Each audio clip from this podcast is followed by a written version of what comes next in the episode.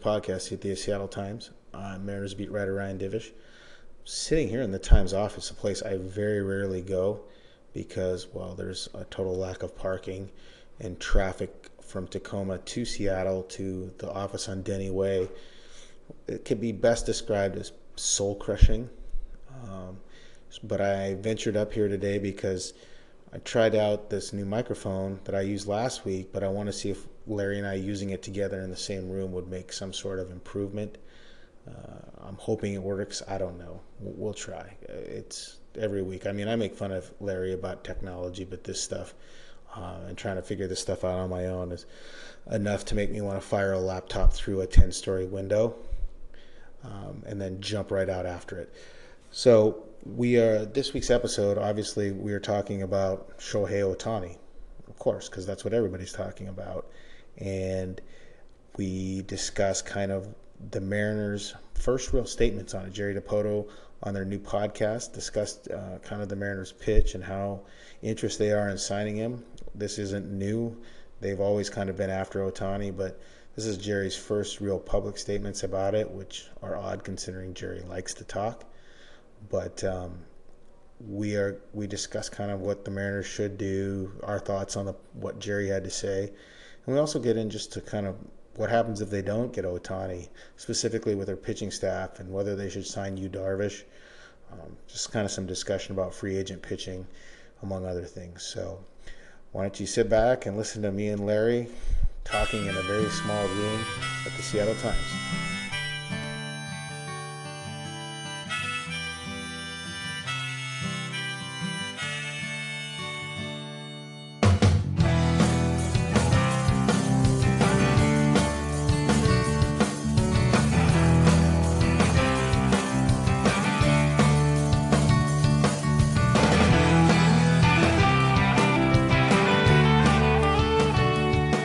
Okay, uh, we're doing this a little differently than normal. Uh, I came up to the Seattle Times to fight traffic. We're messing with a new microphone. I don't know if it's going to work very well or not. Um, I used it last week, and then I figured with today, I didn't want to have to deal with Larry's Skype and everything else. So came up to the office, and we were sitting in uh, the Mount Pilchuck room. Um, and we're recording to say something, Larry. I am indeed right here, uh, waiting very patiently while you got your microphone to work and uh, mentally making a note that you have no right ever to make fun of me again for, for my troubles getting uh, I, my Skype to work. I don't know what you're talking about. okay. um, yeah, so we're going to try this a little bit different. Uh, obviously, we'll start with just the, the recent news. Uh, Hisashi Iwakuma signed a to a minor league deal, which we kind of expected. Um, you know, low risk, I, kind of reward type of thing. Any thoughts on it, Larry? Yeah, I mean, I, uh, to me, it's it's not much of a of a deal. I know some fans are seem to be upset because he had such a bad year last year. Why are you bringing him back? But it's a extremely low risk deal. He's on a minor league contract with an invite to spring training. If he you know, if he doesn't show anything, he'll he'll be gone. You know, uh, two years ago he was a very good pitcher. It's worth a shot, you know, to see if he, he if he's healthy and can be good again. Uh, you know, it's a kind of move the teams make all the time. They bring three or four of these type guys to spring training on minor league contracts, and most of them don't get any farther than that. But sometimes you hit uh, pay dirt. Yeah, I, I think. Look, if if, if Sashi Iwakuma is somehow becomes a focal part of the the Mariners rotation. There's speaks to more of the Mariners rotation than Iwakuma coming back. I think he's kind of just a guy. Um, you give the contract to the guy because of what also what he's done within the sure. organization. It's just a uh, a gesture of courtesy to a guy that's been nothing but professional. I think, and and you know if it does work, great. I mean, he does know how to get out. So that's one thing that you have to give the guy credit for. And you know he's very happy in in Seattle. He he did an Instagram post today talking about you know how much he loves the city and the team, and you know in your pursuit of Ohtani. Uh, he probably will check with other Japanese players to see, uh, you know, where they're comfortable, and that can't hurt either. Uh, um, so, you know, I don't think that was a factor in bringing him back, but uh, it could be a tiny little thing in their favor. Yeah, no, it doesn't hurt at all. Um, you know, it's just it's just another pitcher. What they call it, the pile of pitchers that they bring into spring training. He's just going to be there. Uh, and I, I don't I don't know that he's um, particularly close with Ohtani. I think they're acquaintances more than anything. But again, yeah, you're right. Not ha- having somebody there as a comfort level, if it helps even a little bit for the Mariners to get him, or leads to the Mariners getting him, then I guess you know it was well worth the investment. One interesting thing would be to me is would, would he be willing to go to Tacoma for for a, a while? You know, if he's uh, you know maybe shows some promise, but that they're not ready to commit to him in the rotation. You know, would he go for six weeks and show that he could pitch well for an extended period of time if and when the Mariners have an injury or a need in their rotation, which is bound to happen because it happens every year. Uh, so uh, at his age and with his status, uh, you know, who knows? I guess we'll have to ask him that when he gets here. Yeah, I'd be surprised if he, he, he spent an extended amount of time there. But then again, you don't know if he's going to be ready for spring training in the uh, article in the Times when he talked to the Japanese media there, he did not specify whether he'd be ready to go at spring training. So there is a chance that maybe he isn't, and then you go from there. Given his service time, um, he has some options like there are set dates when these guys can opt out of their minor league contracts uh, without having it written in. Uh, so, I mean, obviously that would be a factor as well. I know he wants to continue pitching, so I mean, we'll find out if he's any good or not. I, I think you know, by the end of last year, he was throwing 84 miles an hour. That just isn't going to cut it when you're right-handed. It barely cuts it when you're left-handed. But when you're right-handed, it just wasn't working. So he comes back, he's great. I, I know I like. He's a he's a total pro. It's something that the Mariners have kind of wished he was a little more fluent with the English language because they feel like he's he does such a good job of preparing and understanding scouting reports and all the things he wants to do that they felt like it would be very beneficial for younger pitchers to learn that. I know that James Paxton has picked his brain a little bit with the help of uh, interpreter Anthony Suzuki, Suzuki to try and figure out some things. But I know uh, in talking with Mel Stottlemyre, that's something he'd hope that Iwakuma could be a little bit more vocal just in terms of teaching these guys about his preparation routine and everything else. Yeah, that, that's that's definitely something in his favor. His, arm has a lot of a lot of mileage on it, though. Yeah. You know, in Japan and, and here, and he's had uh, a recent history of injury. You know, the Dodgers voided his contract because they didn't like what they what they saw in him. So you know, it's uh, there's no guarantee that he's going to come back healthy with the with the problems that he's had. But it's uh, you know just kind of to sum up, it's it's worth the risk. I think. That's it's been pretty quiet. Hot stove. I mean, hot stone, yeah. hot stove. It's been pretty quiet. You know, the Mariners have made their trades and Doug Fister is the only other signing. It's been kind of boring. Yeah, uh, we, you know, the winter meetings are two weeks from, from today, and uh, I am going to be there with you for the first time in about five or six years because I was going to be in Jacksonville with them, with the Seahawks, and I just uh, had this epiphany that it was only two hours from Jacksonville to Orlando, and the winter meetings start the day after uh, the uh, football game, so I'm going to drive down and join you. So I'm looking forward to that. And you know, this this could be a very active winter meetings because everything has uh, been slow leading up to it. So there might be an explosion of deals, although you, you can never really gauge that. Sometimes you think there are, and there's not going to be. You know, I've seen a few theories on that. One is that Ohtani and Stanton situations, uh, Giancarlo Stanton are sort of stymieing everybody, and everything's on hold until those get resolved. Uh, probably Ohtani won't be resolved until after the winter meetings. Uh, you know, another th- theory is that Scott Boras commands uh, an insane percentage of the big name free agents who are on the market this year. So, you know, it, it's going to go at Scott's pace, and Scott's pace is always slow uh, with the signings. Um, so uh, you, you, just never know when these things are going to break. When you get everybody together at the winter meetings, that's often the impetus for getting some deals done. Uh, I do think it'll be an active off season, but just the timing of it is uh, is, is unclear at this point. All right, let's get to the 195 pound Japanese phenom that's in the room. Not me, but it's just instead of the elephant. But so uh, the other day. Um, Wednesday before Thanksgiving, Jerry Dipoto did not make a trade, which was getting a little close because some rumors of uh, Jon Jay, the Mariners' interest in Jon Jay, a guy that they like. Every uh, time you say Jon Jay, I want to start singing John Jacob oh, Jingleheimer Schmidt, but I won't. Okay, that's good. Um, anyways, so they didn't make a trade like last season where they traded for Taijuan, or where they traded Taijuan Walker and Ketel Marte for Mitch Haniger, Jean Segura, and do you remember the other guy? Uh, Zach uh, something. Zac Curtis. Zac Curtis, not to be confused with Zach Lee, Yeah. who was traded for uh, Chris Taylor. Chris Taylor, right. to bring that up. I'm sure fans will. Um, so he didn't make a trade, but the Mariners debuted their podcast on uh, that Wednesday evening before Thanksgiving. Uh, it's called, I think, what is it? Oh, I can't remember. I don't know. just Wheelhouse. Wheelhouse. Wheelhouse. Yeah, with- the Wheelhouse with Jerry Dipoto. I I uh, I ran into Aaron Goldsmith at the uh, Apple Cup. He's the moderator of the uh, Wheelhouse podcast, and we were laughing a little bit at Jerry Dipoto and his uh, uh, his verbosity. Yes, his ability to speak without pausing Yes. for many, many minutes. So yes, Jerry Dipoto um, spoke with Aaron Goldsmith on a number of topics. Specifically, though, the main topic was Shohei Ohtani and the idea that the Mariners would really like to sign him. And it was what 15, 20 minutes Yeah. of him talking.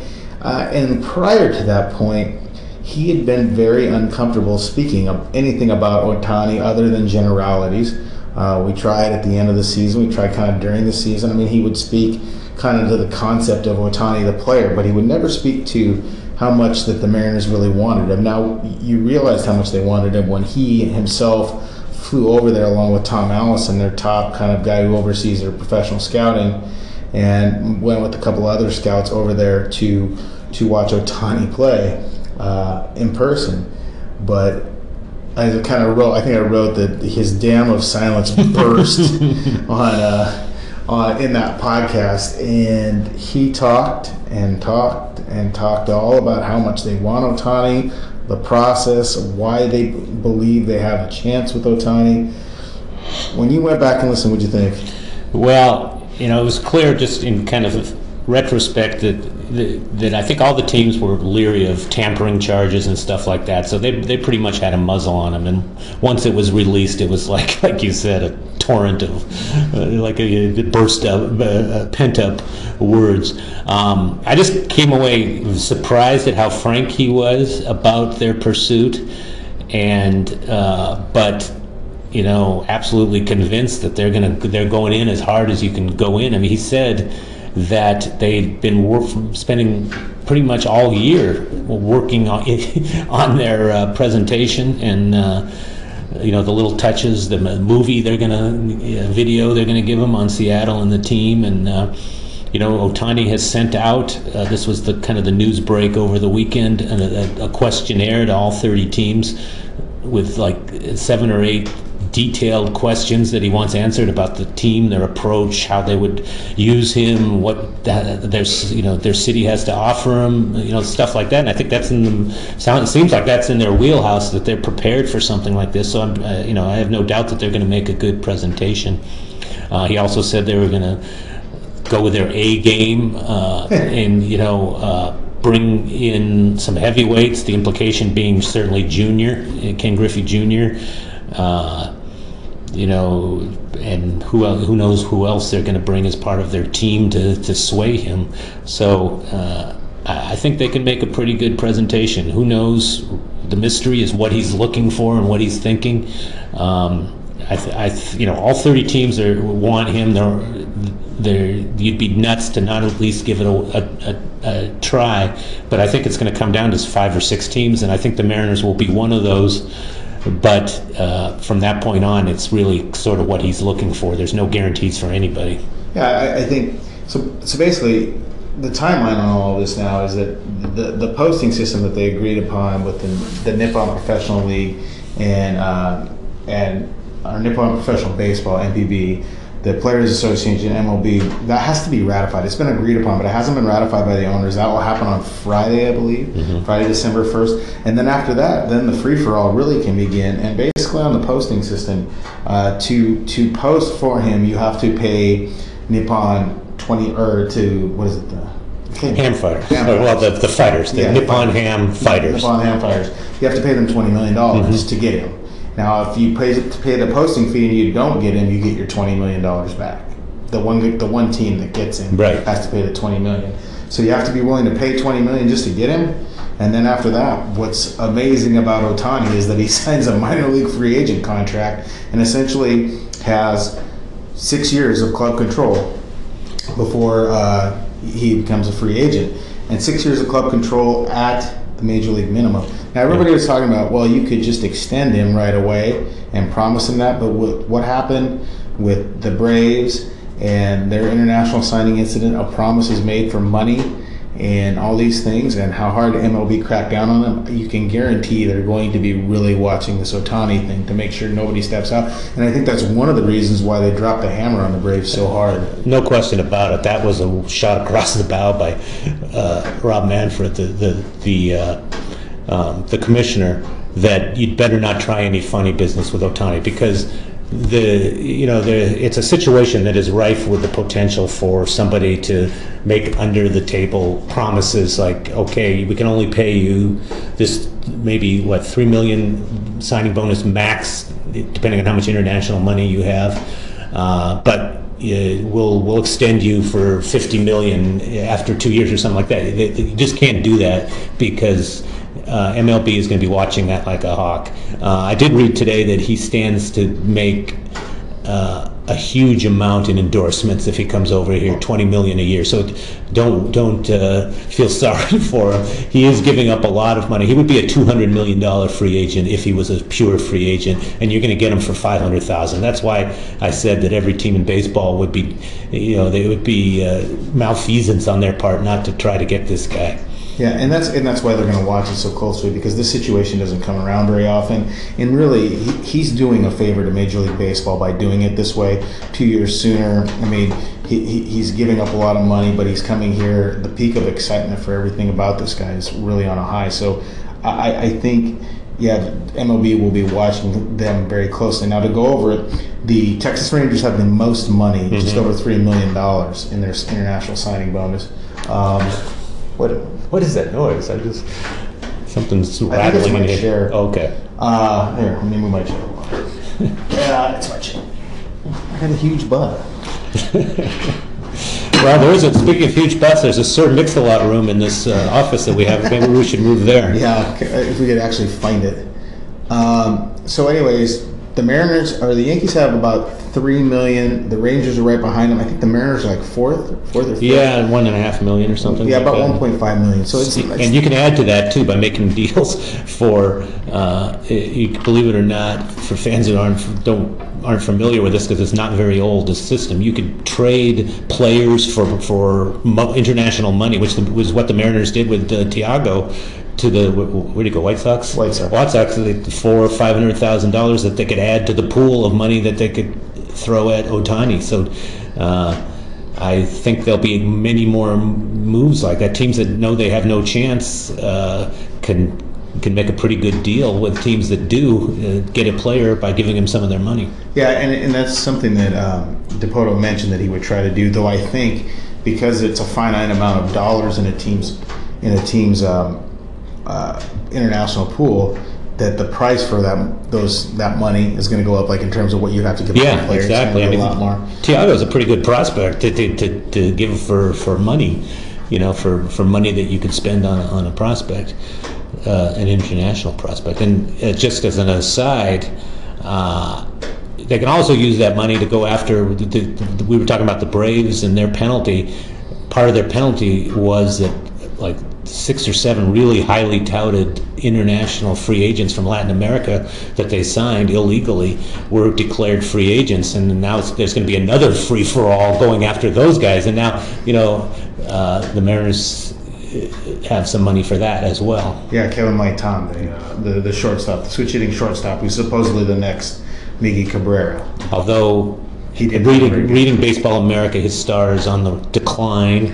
Uh, he had you Is know, he you- following Carlos Triunfel level? He I don't, yeah, the, the thing is, you, you, all these uh, uh, um, assessments are based on guys that when they're 15 years old and uh, having had very recent uh, experience with 15 year 15 year olds, what you see at 15 no way resembles what they are at 18 or 19. So, you know, uh, you're throwing a lot of money at, at guys who aren't even uh, high school sophomores. So there's no guarantee that any of those guys are going to be what you think they are. I'm, I'm curious if you were the Mariners, how would you how would you what would you be the first thing you really preach to Ohtani that you know why you should come to Seattle? Uh, I think I would preach the how comfortable he would be here. I think I'd, I'd throw you know, Iwakuma and Ichiro and Johjima and Sasaki, you know, that they've had a proven history of success with Japanese players, Hasegawa. Um, and start from there. And then I would, you know, it's obviously hugely important to him that he get the chance to be a two-way player. That's what makes him such an intriguing free agent. Is that he, as Dipoto said, he's seen guys who could throw 100 miles an hour, and he's seen guys that can hit 500 foot home runs. He's never seen anyone who the same player can do both. And this guy. Well, that's because he never scouted me.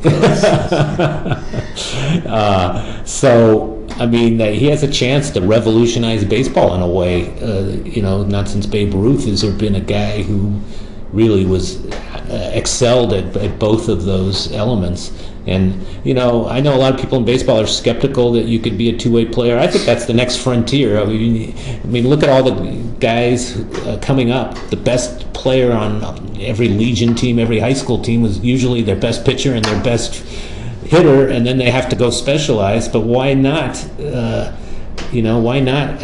I think there are guys capable of being stars at both of them. And once Ohtani, if and when Ohtani does it, I think that will open the gates for a few other guys. There are a few guys in the minors right now who are trying it. So I think that's kind of the next frontier with baseball. But I would, I, I think they need to make a very convincing case that uh, that he can do that in Seattle. And Dipoto already said that that Nelson Cruz, he's willing to move Nelson Cruz to the outfield to open up DH spots for uh, Ohtani. So I thought that was really interesting. Yeah, I, I, that surprised me too because this is a team that values run prevention, but again, you know, Ohtani's just different. So you do make some concessions. And they, they could probably play him at first base if they had to. I mean, the guy is a pretty good athlete. They could probably play him in the outfield if they had to, though he had ankle surgery just recently. Um, yeah, I would go with the the whole Japanese culture. Um, a little bit of that, you know. It's like an all Japanese show. We're talking about Iwakuma Ohtani. You got me hosting it. Uh, yeah, uh, I think I would play off of that a little bit. Some of the strengths. Uh, you're, you're right that this is a city that understands those kinds of players. We have pretty strong Japanese culture around here. Uh, I think that's something. You know, I don't think he in certain places it would be overwhelming. I don't think it would be overwhelming here. Uh, he is, you know, where he played at is not a huge city. Uh, it's not like New York or anything like that. So it, maybe that's something he's more comfortable with. from a playing standpoint, yeah, I would preach to him, I would show him that yeah, we can use you in all these different ways. And I do think of all the GMs, GMs, GMs, Jerry is one of the thinkers in that way, or at least purports to be. You know how they did it this year with their wolf pack starting pitching out of necessity things like that. It's different thinking. He is he is not afraid to try something different in fact i think he kind of revels in it. So I, I am curious. I know that i talked to some of their some people within the organization that they had their baseball ops and their analytics guys and everything coming up with a very detailed plan about not only how they would use him but why it would be successful for him. I think one thing if he came over and i think we discussed this a little bit but would you go with the six man rotation? I think uh, if they have hard enough time finding five starters, but uh, um, I mean, you could also go with a five man. You know, some guys going every fifth day, and some guys getting extra like rest. five and a half man. Yeah, I, I, think like I, in talking with some people, they, they kind of thought that maybe by doing necessarily six and a half, but or six man, but maybe a five and a half man rotation, that Paxton and Felix would be able to stay healthier if they were working more traditionally. And now Japanese pitchers, the way their schedule sets up, they have an off day every day in the yeah. middle of the week, and so he pitches on every every sixth day instead of every fifth day. If you recall, remember Iwakuma really struggled with that that mm-hmm. first year he came over pitching every fifth day. He was just fatigued. It took him a little while to build up. Yeah. He was coming off some shoulder stuff, but that's why he started in the bullpen that year is because he couldn't recover fast enough from the start. Uh, I wonder if to kind of help him assimilate into this kind of structure of baseball that a five and a half man rotation wouldn't be the best thing for him, for Iwakuma, or for uh, Felix and for Paxton as well. That would be, yeah. I mean, I'm, I'm sure that that is something that they will uh, think about and possibly go to. It could be, you know, certainly a guy like Felix with his health issues. It might be helpful to him. I mean, Paxton is a guy.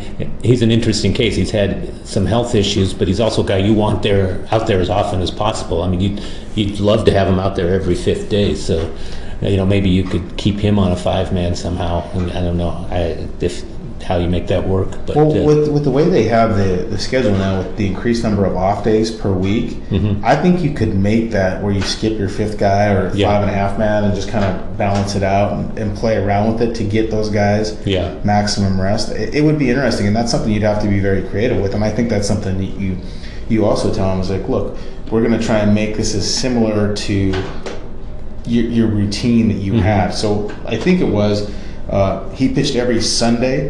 Is that what Ohtani did in Mm-hmm. I Japan? think so, I think it was like every Sunday. He DH the first three days of the week. They'd have the off day. He'd take a couple days off, and then he would pitch. Yeah. Uh, you know, I, I don't know if they can do that here, but they, I'm certain they could find a way to be creative and use him. And uh, it would be, I mean, you have to think like that's like must viewing at any point. I mean, he's going to be the most watched player from the time he steps onto a field here in the U.S. Oh, absolutely. I mean, he's there's going to be such curiosity about, you know, can a guy do it both ways? Uh, there's going to be a lot of pressure on him. That's not going to be easy for him. You know, uh, there's been guy, you know, Darvish and. Uh, guys who come over here with a lot of attention, some thrive, some struggled. Uh, you know, Matt, the two Matsuis who came over here, Hideki was good. The uh, the little Matsui was kind of flamed out. Um, so, yeah, you're right. I think he's going to be the most watched player in a long, long time. I think you know you mentioned what the Mariners would try to sell. I think one thing they're going to have to uh, convince him on is their competitiveness. Uh, you know. Uh, it's going to be hard to match. The Yankees are going to come hard after him. They're the Yankees. They're going to be uh, a playoff team almost certainly. They're coming off a, a playoff year. The Mariners haven't been in the playoffs for uh, 16 years, as we all know. Uh, you know, if he, he, he he may want to go to a place where he's assured of winning and assured of being in the postseason. So they're going to have to come up with a way to one convince him that they're a, a contender, and you know maybe they could sell the fact that he could be the one the, the one that leads them out of this drought and be a hero and all that sort of thing appeal to his sort of competitiveness that way that he you know instead of going to a place where they're already good he can help make this team uh, bring bring them where they've never been and then uh, uh, you know become that that could be a, a, another feather for him so I mean, yeah, the, the Yankees have kind of some tradition, you know, success. They're in the playoffs, and then like if you wanted to say, look, you're, you're joining a core of young group. Sure, the Mariners have Haniger and Gamel. uh, Yankees got Gary Sanchez, Aaron Judge. Yeah. that's a little different. Uh, you know, Yeah. Frazier, Gleyber Torres will be up by the end of the year. No, they, that, that's going to be powerful. And the Dodgers, you know, you, you know the Dodgers are going to be in on this, and uh, uh, who else? The Rangers have a strong presence in Japan. Everybody keeps listing them as one of the strong favorites because of the ties that they have. Uh, they've been in the playoffs as recently as two years ago. They, they kind of faded last year. Um, who else? The Padres. Uh, I mean, the Padres are, are another team that people are pointing at because they have some ties to to Ohtani as well. I think they hired his strength coach or something like that. Uh, but they certainly don't have the winning uh, that they could sell either, like the, like the Mariners. Huh? Yeah, I don't, I don't. Would you, if you were Jerry Dipoto, given the team that you have, uh, looking at your pitching staff, would you sign Yu Darvish, and then also try and get Ohtani if if it was green lighted by John Stanton and those guys? Yeah. Should they give it to him? Yeah, I mean, I already I wrote that basically, uh, so I got to stand by it, and I believed it then, and I believe it now. They, you know, with if they don't get Ohtani, and right now, I think you have to assume they're not going to get Ohtani just because of the competition. You know, they may get him, but if they have a 40% chance, that means they, they have a 60% chance they're not going to get him. So uh, you, you've got to augment that pitching staff. And Darvish, to me, is a, you know, notwithstanding how he did in his two World Series starts, um, is a good guy for this team. Uh, he's a front he's a front of the rotation guy that's there's not many of them available on the free agent market you know Arrieta and him are, are the two leading guys probably uh, and as a bonus it could help you get uh, Ohtani who wears the he wears his number in honor of uh, Darvish uh, plays you know Darvish came from the, the fighters Nippon Ham fighters uh, they were never teammates, but I, uh, you know, they are acquaintances from my understanding, and, and uh, Darvish is his hero. So I think you you could make a case for Darvish without Ohtani, but as a package, I think it's a great uh, possibility. Yeah, one, you know, worrying about whether or not you Darvish is good in the postseason if you're the Mariners, Yeah. like, Right. this is ridiculous. But two, uh, yeah, if you don't get Ohtani, you still have Darvish. You still need that Right. guy. I mean, and essentially, like you don't know what Ohtani's going to do as a pitcher or a hitter. I mean, you have a pretty good idea. You've scouted him. He has all this talent. There could be an adjustment level. You know what you Darvish is as a starter in this league, uh, and and I think that's important. And it, it it just to rely on Felix Hernandez at this point in his career is just not ideal. So you have James Paxton, who, when healthy, and that's always the biggest kind of caveat there, when healthy is one of the best. But um, you know, he, he is yet to make 30 starts in a season. He's yet to go 200 innings, at least at the big league level. Um, so you, you still need that other guy. I just don't think. Look, if, if they don't get Ohtani and they don't sign Darvish, you're, you're rolling out with a, with a, a starting rotation that's James Paxton, Felix Hernandez, Mike Leake, Marco Gonzalez, and Erasmo Ramirez. That that's not getting you to the wild card. I'm sorry, it's just not. I don't No. care what you know metrics you tell me or what you've seen or whatever. Leake was great. Uh, there's going to be some regression uh, from what he did for the Mariners. You still don't know about Felix. He hasn't pitched a full season the last two years. Neither has Paxton. Erasmo's okay, and, and Marco Gonzalez really gave you nothing to be confident about, other than you know he's he ended the year healthy. So No, I totally agree. You can't go back in with this this rotation, and even if they don't get either of those two, I, I don't think he's going to stand pat. I mean, there's still other options. You can make a trade or something, but And I, I know uh, they, there's other free agents. I don't think they're going to go after Arrieta. I think Darvish is the special case where they might give him more money than than on the free agent market. I know they like Alex Cobb. I mean, they seem to like all Rays pitchers, though that hasn't worked out for them. no. Well, I think that in a strange way, his postseason issues may have helped the Mariners Yeah. because one, it might make a few more teams leery of him because that's the last impression. It will drive his price down some. You know, he's still going to make a uh, an awful lot. Um, it, he's going to sign a contract that's going to make you shake your head, I'm sure. But every every free agent shines, signs a contract that makes you shake your head these days.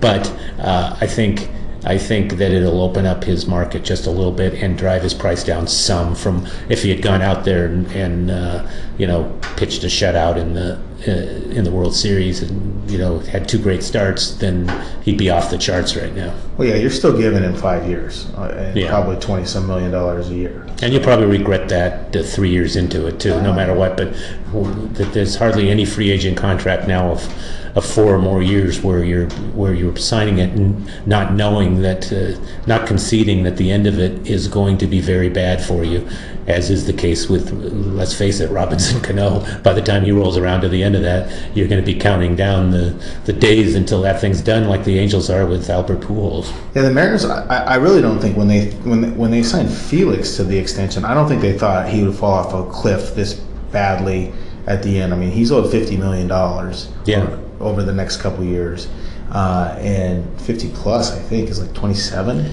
Yeah, it's over 25. Yeah, and, and and you're really.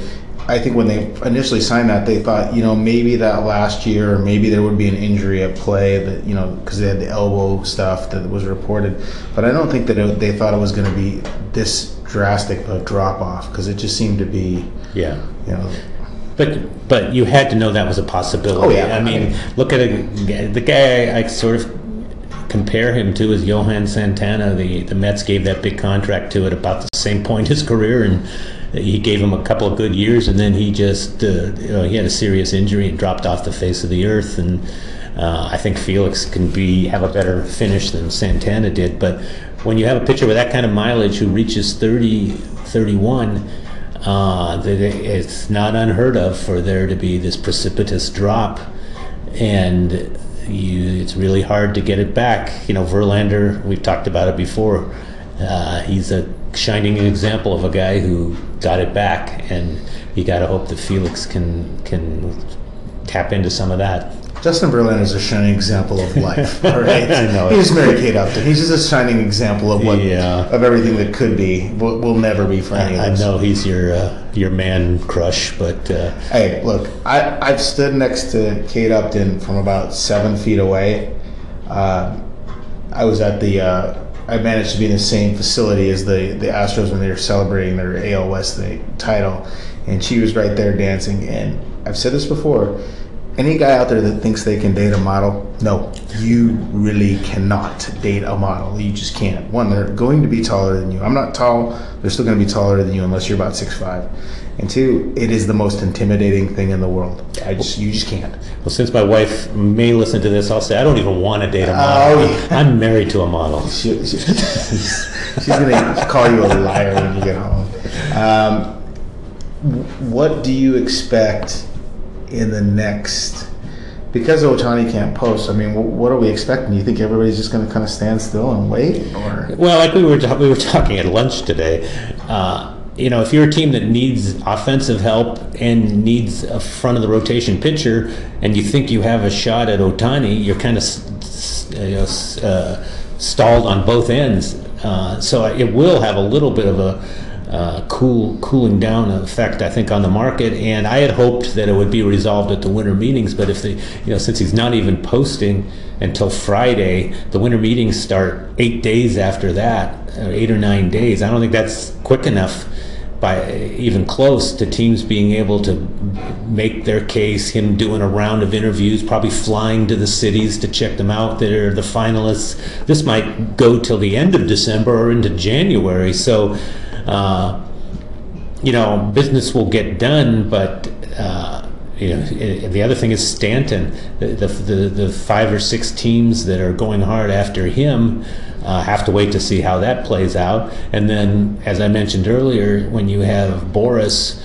uh, controlling seven or eight prime free agents, you know, this might be a January market other than some uh, some minor deals, um, trades and stuff that, that, that will go down in de- December. But uh, the more I think about it, I think it could be uh, you know a while before anything really significant happens. Well, that's great. Just, just drag this out. Um, uh, no, I, I, you're probably right. I mean, there every year there's a couple guys that hold up the entire market. Last year it was Chris Sale and Mhm. Willie the Trader. And not one right now. The Mariners don't have enough prospects to get Mike Stanton, okay, or Giancarlo Stanton. They don't have the prospects, nor would he want to come here based on his trade thing. Yeah, full no full no trade clause. Full no trade, and then you run the risk of him opting out after next year, which could happen. I mean, now if he goes to Dodgers, probably not, or even the Giants. That's what he's from California.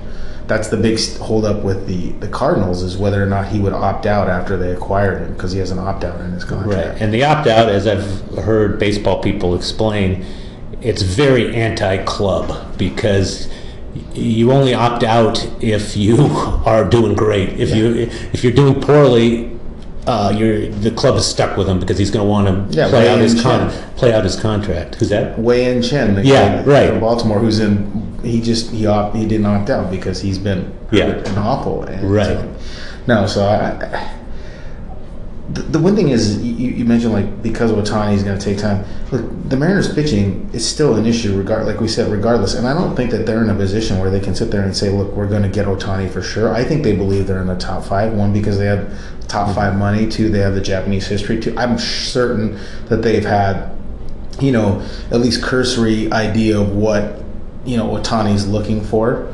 Uh, but I think you act quickly. Like, If they believe that Darvish is going to help them, then you should act quickly. He's not a Boris guy. Uh, that that is something that can get taken care of, and in the end, it could help you in the recruitment of Ohtani. So, you know, I'm not to tell Jerry Dipoto to work quickly on something. He's already made three trades, but I mean, if you believe that, I I'm curious. I don't know. It's not that they don't have the money. I'm wondering whether or not Jerry would want to commit six years to you, Darvish, or five, or whether the ownership would want to do that. I mean, obviously, he has spoken, and you've talked pitching with him. He knows the regression of these pitchers after three to four years, you know, on a six-year deal. He knows about lost cost, but at the same time, th- th- they're running out of chances to actually be good, and they don't have any pitchers in the pipeline that are are look like starters that are frontline level starters coming up within their organization. They just don't. You can go through the list. The number one starting pitching prospect, probably in terms of overall talent, is Sam Carlson, the kid they drafted this year Yeah. with the second pick. And Second Andrew pick. Andrew Moore, you know, he he looks to me like a guy that could be a maybe a middle of the rotation guy if everything breaks, or a number four guy. So you know, he was a, yeah, everyone was excited about him, and uh, you know, certainly not writing him off or anything. But he's it doesn't look like he's a front end of the rotation guy, and Carlson's a few years away. And there's really not much else in the system. So, yeah, and uh, there's also the fact that I think, you know, you've this is not a reason to make a move, but you do need to do something to show the fans that you are serious. Uh, and, a, and signing a guy like Darvish is is a statement, I think. And sometimes those statements backfire if you're trying to make show fans and you, you make bad you know, you show them, you win the off season, you win the winter, but then it turns into a disaster, and nobody gives you credit beyond that that day or two if uh, the guy turns out to be a bust. So, you know, that makes it a very tough decision. I mean, but yeah, you're right, and, and there are some risks with all these guys. But I mean, for I mean, you can measure what you Darvish has done, you know, in the big leagues, regardless of what he did in the postseason. For the he's been an above average pitcher in the big leagues. I mean, he had the he had the one time with the Tommy John, but he's back. He's healthy from that. I, I I don't know. I mean, I guess you can beyond Darvish or Arrieta. I guess Lance Lynn and Alex Cobb. Those those are the guys that are kind of Yeah. frontline guys. After that, it's a bunch of guys you already have. Right? Yeah, they've got enough Can of you- those guys. I, look, I, I, we've said before that the odds of them winning the division are seem unlikely, just given on paper what the talent the Astros have. But I don't see them being, you know, you raw four number fours and four number fours and fives with Paxton as your de facto ace and trying to get to the wild card. I don't necessarily believe that's any better. No, I mean uh, Jerry's real high on Marco Gonzalez, and, uh, but he hasn't shown anything yet at the major league level. Uh, Erasmo looked good, but I mean we've all seen Erasmo. You're not, uh, you know, he's not a guy that you can really count on. Uh, Leake looked very good. If you told me that Paxton and Felix would stay healthy, I'd feel a lot better about their chances. But who who can make that assurance? You certainly can't. So you, you need a few more sure thing high end options, and uh, uh, Darvish would be that. And as a bonus, he could help lure uh, Ohtani, and it probably would be nice to get him done before Ohtani makes his decision. Uh, real quickly, Friday is the deadline for non-tender for arbitration eligible guys. Do the Mariners tender Drew Con- Drew Smyly a contract or non-tender him? Uh, I think they non-tender him with the understanding that they're going to sign him back uh, because you know he's not going to pitch this year, right? I mean, I mean, he, had surgery in August. Mm-hmm. It's twelve month, twelve to thirteen month recovery. We've discussed it. Drew's not the quickest healer in the world.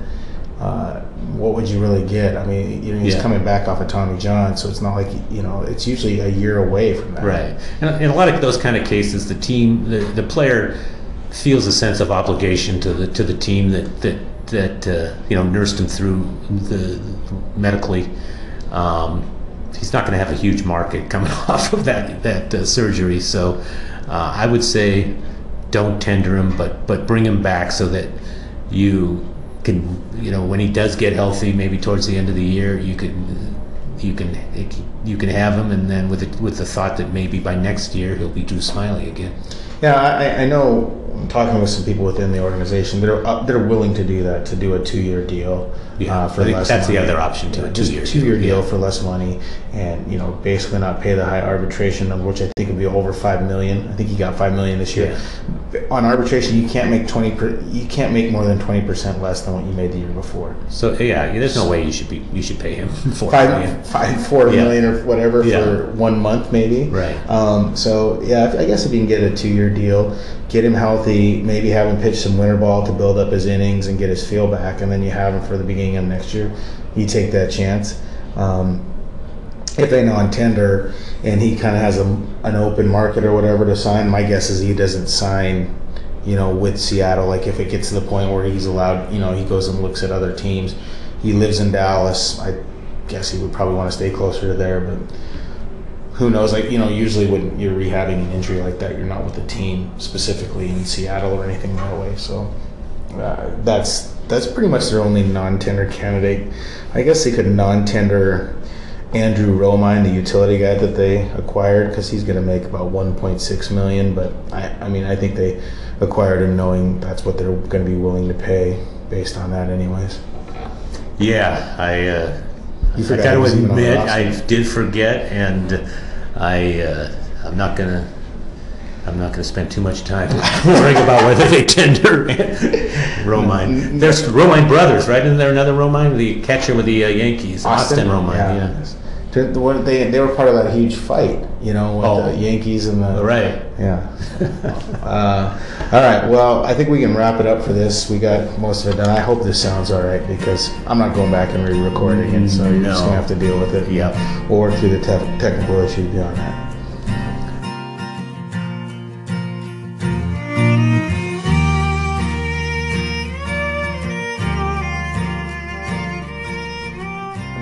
Up this week's edition of the Extra Innings Podcast. Thanks to Larry Stone for for doing that, doing our weekly discussion. Thanks to Midnight Salvage Company, the official band of the Extra Innings Podcast, for all the bumper music. Uh, really appreciate those guys giving us those MP3s to use. Uh, I got some really good feedback uh, last week after the first podcast about possible topics that we'll cover or to cover. Uh, definitely going to work those in. Obviously, with the Ohtani stuff, that was kind of the most pressing thing. What I'm going to try and do on Thursday, I believe, is I'm recording a podcast with Jay Jaffe of Sports Illustrated to to discuss uh, Edgar Martinez in the Hall of Fame and my vote and some other stuff. So uh, we'll probably have that on Friday morning. But uh, again, thanks for listening. As always, if you have any feedback or questions or anything else, comments, um, just feel free to get a hold of me at my Times email at rdivish at Seattle Times or on Twitter at Ryan Divish or my Weird Professional Facebook page, which I actually am starting to post from again. So thanks again for listening. We'll talk to you soon.